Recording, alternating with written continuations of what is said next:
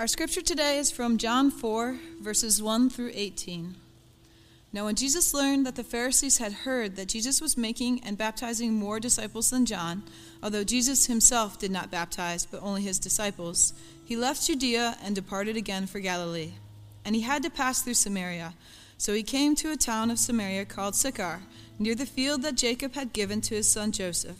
Jacob's well was there, so Jesus, wearied as he was from his journey, was sitting beside the well. It was about the sixth hour. A woman from Samaria came to draw water. Jesus said to her, "Give me a drink," for his disciples had gone away into the city to buy food. The Samaritan woman said to him, "How is it that you, a Jew, ask for a drink from me, a woman of Samaria? For Jews have no dealings with Samaritans." Jesus answered her, "If you knew the gift of God and who it is that is saying to you, 'Give me a drink,' you would have asked him, and he would have given you living water." The woman said to him, "Sir, you have nothing to draw water with, and the well is deep. Where do you get that living water? Are you greater than our father Jacob? He gave us the well and drank from it himself, as did his sons and his livestock." Jesus said to her, "Everyone who drinks of this water will be thirsty again. But whoever drinks of the water that I will give him will never be thirsty again. The water that I will give him will become in him a spring of water welling up to eternal life." The woman said to him, "Sir, give me this water so that I do not, so I will not be thirsty or have to come here to draw water." Jesus said to her, "Go, call your husband and come here." The woman answered him, "I have no husband." Jesus said to her, "You are right in saying, 'I have no husband.' For you have had five husbands, and the one you now have is not your husband. What you have said is true." This is the word of the Lord. Adrian Rogers once said, "The door to the room of opportunity swings on the hinges of opposition." The door to the room of opportunity swings on the hinges of opposition.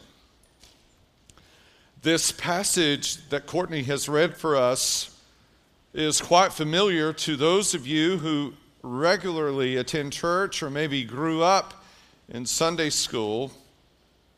But for others of you, it may not be so familiar, but there is a problem at times with familiar text. And the problem is that we, uh, we lose sight of some of the intricacies in these texts. And in this story, Jesus encounters a woman, and he has to break through three barriers in order to simply have a conversation with her. There is the gender barrier. Jesus is a rabbi, a teacher of the law. He is uh, not supposed to be speaking to a woman. Uh, as a man, even carrying on a conversation like this, but especially as a rabbi. So he breaks through the gender barrier to speak to her. Secondly, there is the racial barrier. She was a Samaritan. seven twenty-two B C was when Assyria came storming into Israel and carried out the best and the brightest of the Israelites. They left then, the leftovers, if you will. Then they populated northern Israel with Assyrians. Those Assyrians uh, developed relationships with those Israelites who were left there. This group of people became known as the Samaritans. They were considered uh, in uh, every derogatory way possible in Jesus' day as a half-breed. They weren't fully Israelites. They weren't fully Assyrians. They weren't even the best of the Israelites to produce offspring. And so there was a racial barrier. Third, there was a religious barrier. She looks at him and says, "Are you greater than our father Jacob?" She worshiped differently than Jesus as a Jew worshiped. Uh, as a matter of fact, the uh, Samaritans only subscribed to the first five books of the Old Testament. They didn't read past that.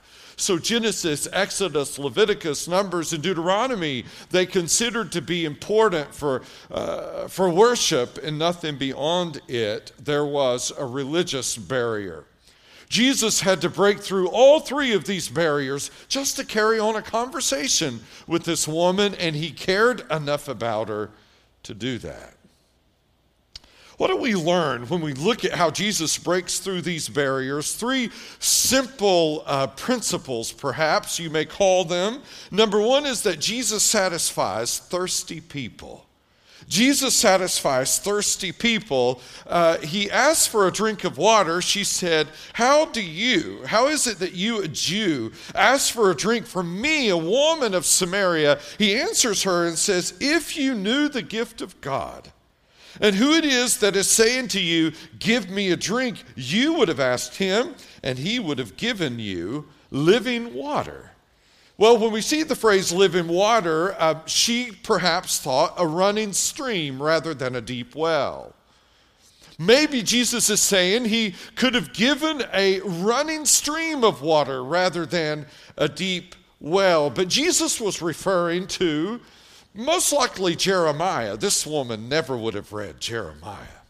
He was past uh, the uh, first five books of the Old Testament. She never would have gone there. But in Jeremiah two, verses twelve through thirteen, uh, Jeremiah writes, be appalled, O heavens, at this.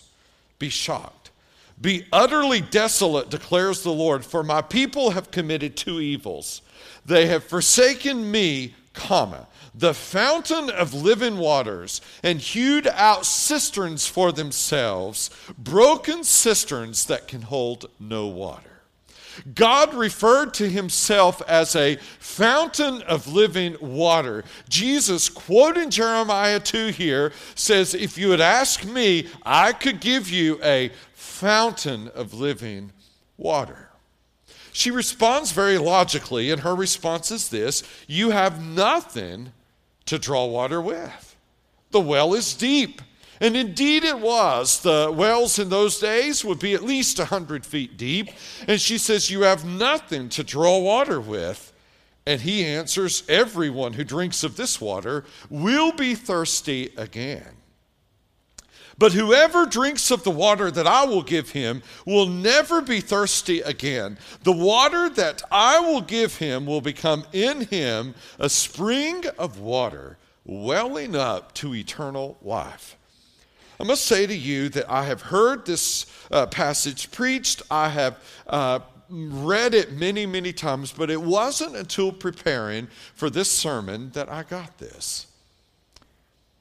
The thought has been, when Jesus says you will never be thirsty again, uh, that it means that she will never thirst again.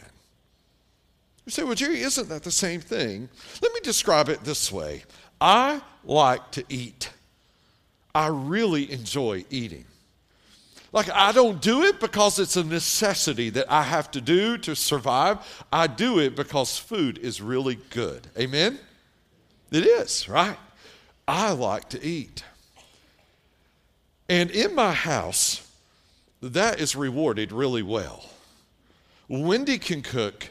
Uh, Gogo can cook. Libby can cook. It's always good. If there's food at my house, it's good. And I enjoy eating it. And so over the past couple years, I've lost some weight, much needed. But I would say to you, if somebody came up to me and said, Jerry, I'm going to give you a meal, and once you eat this meal, you will never be hungry again. You'll never have to worry about gaining weight again. I wouldn't touch it. Why? Because I like to eat. I couldn't imagine, especially coming up on the holidays and seeing all of this food and not wanting to enjoy it, not desiring it, not being hungry. I, I enjoy eating. My son and I love to go to Wasabi's in Asheville and eat uh, sushi. We love sushi. He and I both do. And we'll sit there. We always sit at the bar because they toss you some of that seaweed salad. It's so good. And so we'll sit there. We love to do that. I enjoy eating. Jesus doesn't come to this woman and say, I'll give you one drink, and once you take that drink, you'll never want another drink. That isn't what he says. He doesn't say, I'm going to make it to where that you're not thirsty ever again for a drink of water. What he says to this woman is, I will produce in you a spring of water that will well up in such a way that you will constantly drink of it. You will be thirsty, but your thirst will always be satisfied. Always. I'm not going to take away your desires, he is saying. I'm not going to take away this joy, this zeal, this desire that you have to live. And some people view Christianity that way, right? Once you come to God, once you come to God by faith in Jesus Christ, you become a prude, and you, you no longer laugh, you no longer have desires, you no longer enjoy anything. That's not what Jesus is saying to this woman. He's saying to her, I will satisfy your thirst. And it brings up the reality that we try to satisfy that thirst with so many other things. Psalm forty-six, verses one and two bear this out. As the deer pants for streams of water, so pants my soul for you, O God. My soul thirsts for God, for the living God. So Jesus satisfies thirsty people. Secondly, Jesus exposes thirst-quenching counterfeits.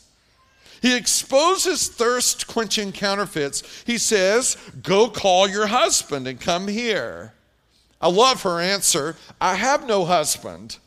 And Jesus says to her, well, you are right in saying I have no husband, for you have had five.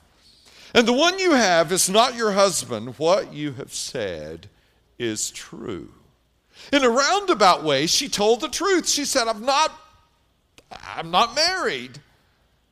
Uh, no, you're not, Jesus says. You've been married five times, and now you're living with a guy without being married. We now know why she came in the middle of the day. Women never drew water. John is careful to say that this was the sixth hour.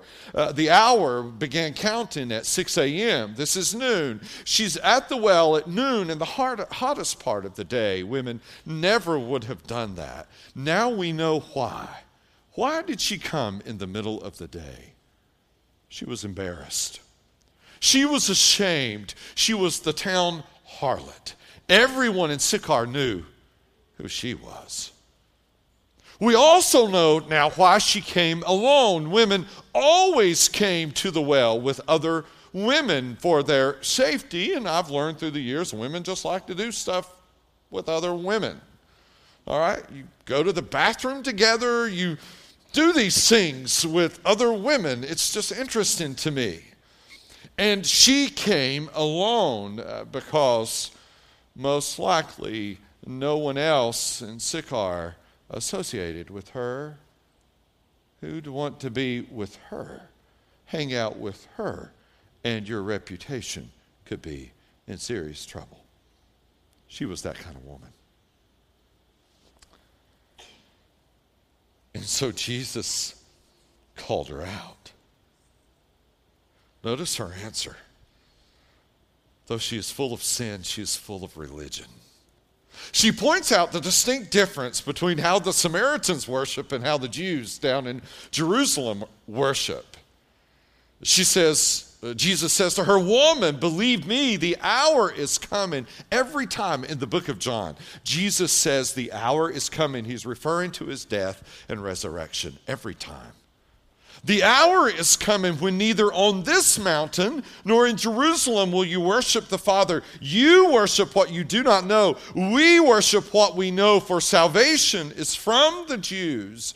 He confronts her Samaritan religion that included none of the prophets, none of the historical books, none of the Psalms and Proverbs and all of that. And then he goes on, but the hour is coming and is now here when the true worshipers will worship the Father in spirit and truth. For the Father is seeking such people to worship him. God is spirit, and those who worship him must worship in spirit and truth. What is he saying?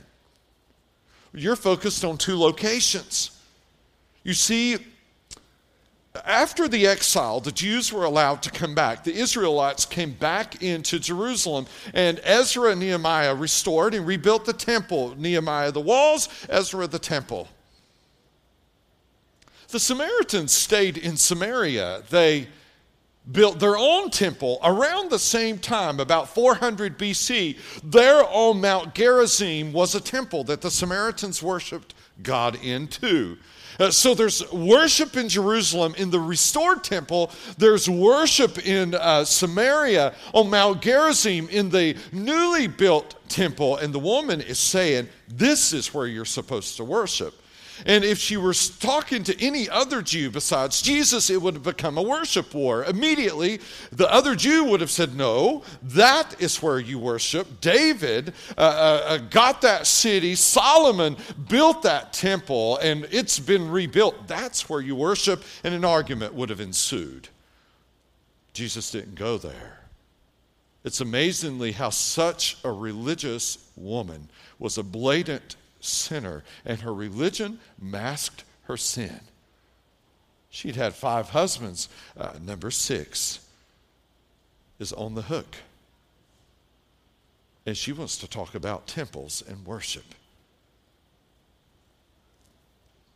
That's what what's going on. And she says, I know the Messiah is coming, and he who is called Christ, when he comes, he will tell us all things. I love that. She's talking to him. She's talking to the Messiah himself. Now, in her thinking, since her reading only went to the book of Deuteronomy, Deuteronomy thirty-four verse ten was key to all Samaritans. It talked about Moses being the greatest prophet, that there had never been one that, that had arisen in all of the nation like Moses, and that God would do this. He would bring another prophet one day who would replace Moses. So they stopped at Deuteronomy. They expected a new prophet to come on the scene. The new prophet they called the Messiah. And that's what she's saying. I know Moses number two is on the way, and when he gets here, guess what? I'll ask him about it.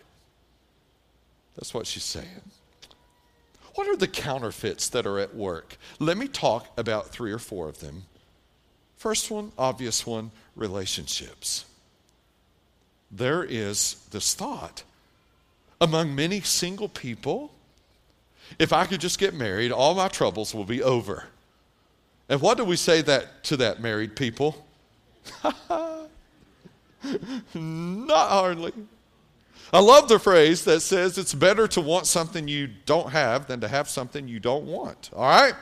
So take your time, singles.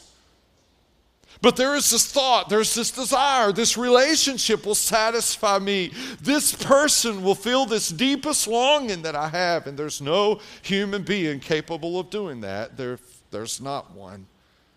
He cannot be that for you. She cannot be that for you. She can't. He can't. The second obvious in the text is religion. Religion. Give me some system. Give me the yeses and the nos, the do's and the don'ts. Let me check it off a list, and if I can do that, God will look at me and be satisfied with me. And religion doesn't satisfy. Why? Here's why. You never know when you've done enough. Is he satisfied with this? Is it enough? You'll never know. Did you do enough? Did you, did you give enough? Did you serve enough? Did you attend enough services? Did you say sorry enough to make a religious God who set these demands satisfied with you? Religion won't do it. Relationships won't do it. There are others, not really mentioned here, but worth mentioning now. Success. Success in what you own. Success in your place in life, your position in life, what others think of you, your reputation, all of it wrapped up in there. If I can be good enough in my career, if I can be uh, reach this level, then I'll be satisfied. If you're younger, it would be, um, be grades. Will be academic success. In ministry, noses, how many people are here, how much money is given, those things that tend to define us. They quench your thirst for just a little bit, for just a short period of time, and then you're thirsty again. Uh, what is, we know this, what is the number one way to quench your thirst? Drink what? Water. All right, somebody said Coke in the early service, really loud.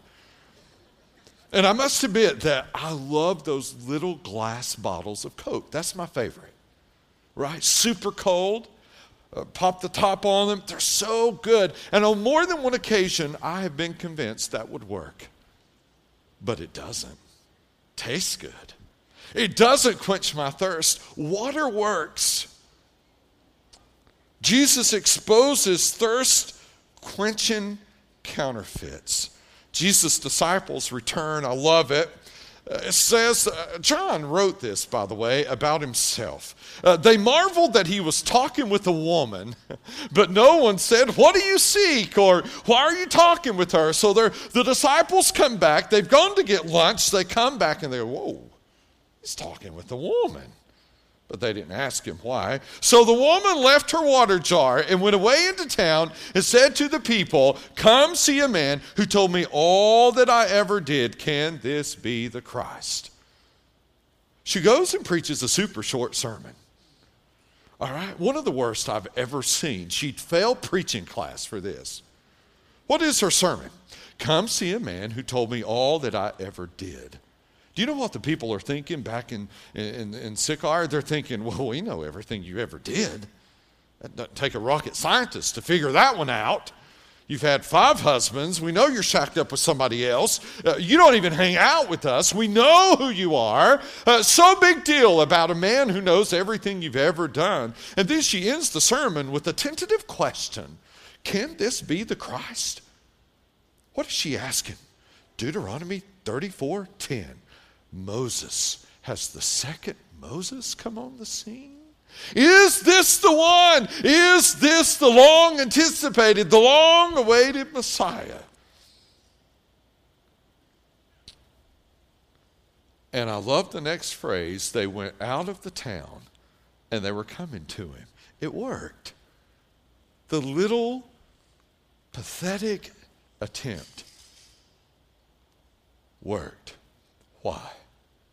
Here's why. Changed lives always speak loudly. Always. The number one witness you can have to a lost friend is your own transformed life.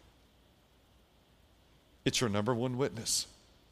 It's the best thing you have going for you. You don't have to be eloquent. You don't have to be, you don't have to have figured it out. If you want your kids to walk with God, walk with God in front of them.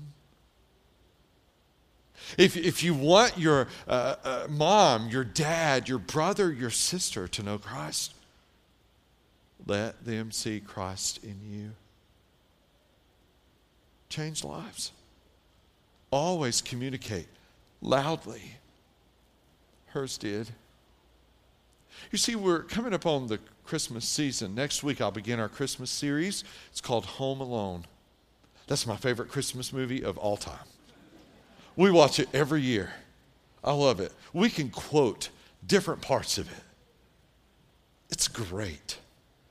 And in every sermon, we'll have a clip, all right? So, everyone. Now is the best time to invite somebody to church. If they're going to come, they'll come now. If they're going to listen to you talk about Jesus the next five weeks are it. That's why I'm preaching this sermon this morning, because there's somebody in your mind who's unreachable. You think there's no way. After the early service, this woman walked up to me and she said, "This morning, for the first time, I realized I didn't have to write down the name of my aunt. For thirty-five years, I prayed for her. This week, at the age of sixty-four, she gave her life to Christ." Isn't that awesome? At the age of sixty-four. And she said, this woman said to me, standing right there, how tempted I was on more than one occasion to give up. I was tempted on more than one occasion to think she's never going to come to Christ. She's never going to turn her life over to Jesus.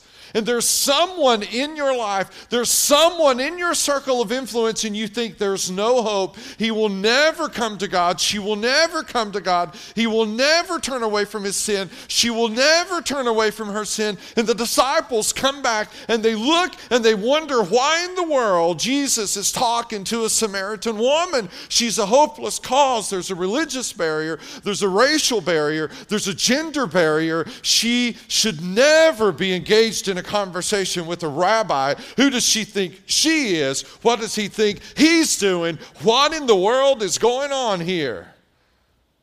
And we get our third principle from that. Jesus surprises devoted disciples. They marveled that he was talking with the woman, and then they said, "Rabbi, eat."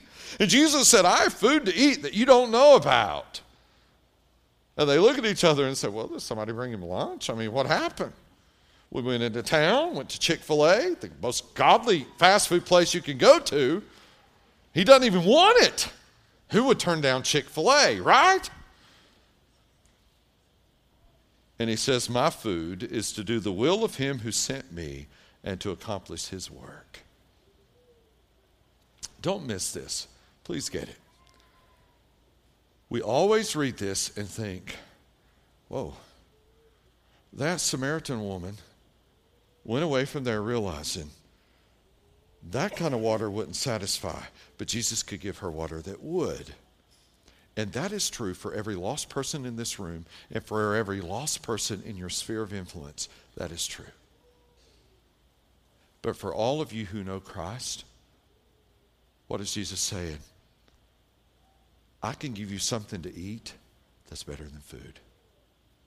What is it? Do my will. You might just get carried away and skip a meal or two serving God.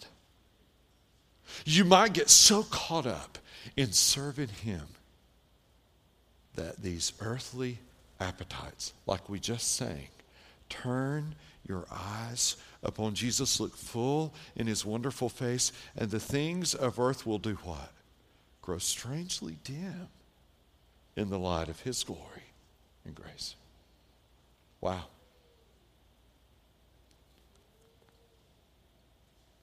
And then Jesus said, "Lift up your eyes and see that the fields are white for harvest." The town harlot, the town prostitute, went back into town, preached a one-liner sermon. And some commentators say that Jesus' reference to the, wheel, the, the, the fields being white for harvest most likely refers to these robed people. They just wore kind of bleached out, mostly white robes in Jesus' day. And Jesus said to the disciples, "You're so concerned about lunch. Look, look coming out of the hills. Do you see them? Do you see this, this half-breed, unwanted Samaritans? The fields are white for harvest." And the disciples didn't even notice. They were concerned about lunch, and Jesus was concerned about the lost. They went looking for food. Jesus went looking for followers. They saw the Samaritan woman as a liability, and Jesus saw her as a possibility. I love that. Who do you see as the liability? And Jesus sees as a possibility. Perhaps you've turned on the T V on a Sunday morning to see Don Wilton, pastor of First Baptist Spartanburg. First Baptist Spartanburg, you may not know, is Billy Graham's church. His membership is there. Doctor Wilton has been there about fourteen, fifteen, maybe sixteen years. As a college student, I went to school in Spartanburg. I remember attending First Baptist, and when I walked in, I thought, I certainly don't belong in this place. A very well-to-do congregation, and you could tell by looking around. I remember the only Sunday I was there, Doctor Walker, Alistair Walker, was the pastor. He, too, has a, kind of a Scottish brogue. He was the pastor, and I remember him saying, uh, when it came time, they did a traditional invitation to do the invitation. I remember Doctor Walker saying that morning, um, I would appreciate during the invitation if you would stay while people are responding. As soon as he extended that invitation, the music began. Probably one hundred and one hundred twenty-five people walked out. They, they were more concerned about lunch than the lost. I've never forgotten that. Didn't go back, found another church, honestly, that I thought, for a super poor college kid, I might be welcome, honestly. So Doctor Wilton, Doctor Walker retires. Doctor Wilton comes as their next pastor, having taught preaching at New Orleans Seminary. Brilliant guy. He comes in and hasn't been there long when he decides to go down the street. There's a diner everybody knows about, and everybody knows the owner of this diner is anything but a Christian. And Doctor Wilton has some lunch, meets the owner of the diner, and lo and behold, leads him to Christ. And it caused no small stir in Spartanburg when that notorious unbeliever came to Christ. Doctor Wilton didn't stop there. He began to look around First Baptist Spartanburg only to discover that most people who lived around First Baptist Spartanburg were African American. It's right in the center of the city. They didn't have a church, didn't have a chance. And so he began sports ministries to reach all those little kids and bring them onto that campus, and, and had buildings built to bring those kids in. And as he began to do that, the establishment at First Baptist Spartanburg said no. And six hundred of them left. Doctor Wilton talks about the discouragement he felt as one by one they departed, because they wouldn't have their church run over by those people. He said, I, I thought I won't be there long. And one day I was devastated, and a deacon walked in, and he said, get your head up. God is working.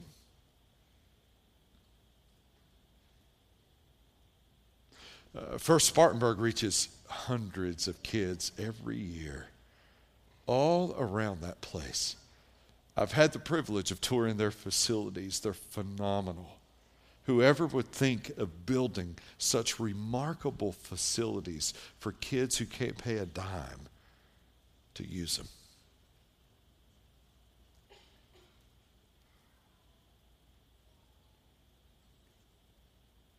Jesus surprised these devoted disciples, didn't he? What comes out of it? I'm guessing, because I hadn't before I prepared this sermon, that you've ever noticed verse thirty-nine. Many Samaritans from that town believed in him because of the woman's testimony. He told me all that I ever did. So, when the Samaritans came to him, they asked him to stay with them, and he stayed there for two days. And many more believed because of his word. And they said to the woman, I don't know why this is included, but I think it's hilarious. They said to the woman, it is no longer because of what you said that we believe, for we have heard for ourselves. What are they saying? We're done with you. We heard it from the horse's mouth, you know. We heard what you said, but we heard the guy ourselves. I mean, he told us, and it's not just you anymore. We've heard from Jesus ourselves. And this is what they say, and we know that this is indeed the who? Savior of who? Let's say that together. The who? Savior of the world. Wow. What is important about that? The disciples didn't get that at Jesus' death. They were convinced he was still only going to save the who? The Jews. These Samaritans said, we now know he is the Savior of the world. Why? Here's why. If they would save, if he would save us, they're saying, he will save who, church? Anybody. If he'll save us, he'd save anybody. Religious barrier, gender barrier, racial barrier. I love the fact that this morning, in our nine thirty service, we now, this morning, had almost fifteen people listening to the sermon in Spanish as someone interpreted it in the back. Aren't you glad they're here, church? Amen. So glad they're here. Savior of the world. Let me ask you a question. Who have you given up on? Who do you think God just can't save him? For some of you, it's your dad. You think dad is never going to get this. A husband, wife, a wayward son or daughter. Here's how we're going to end today. If you brought something to write notes on, write their name down. And then say, okay, God, this Christmas, I will not give up. Invite them to worship. Pray for them. Maybe they'll come to the candlelight service Uh, if they won't come to a Sunday morning service. We'll have invite cards here in the next couple weeks, and once we get those, we'll give them to you and just take them to him. He is the Savior of the world. Amen?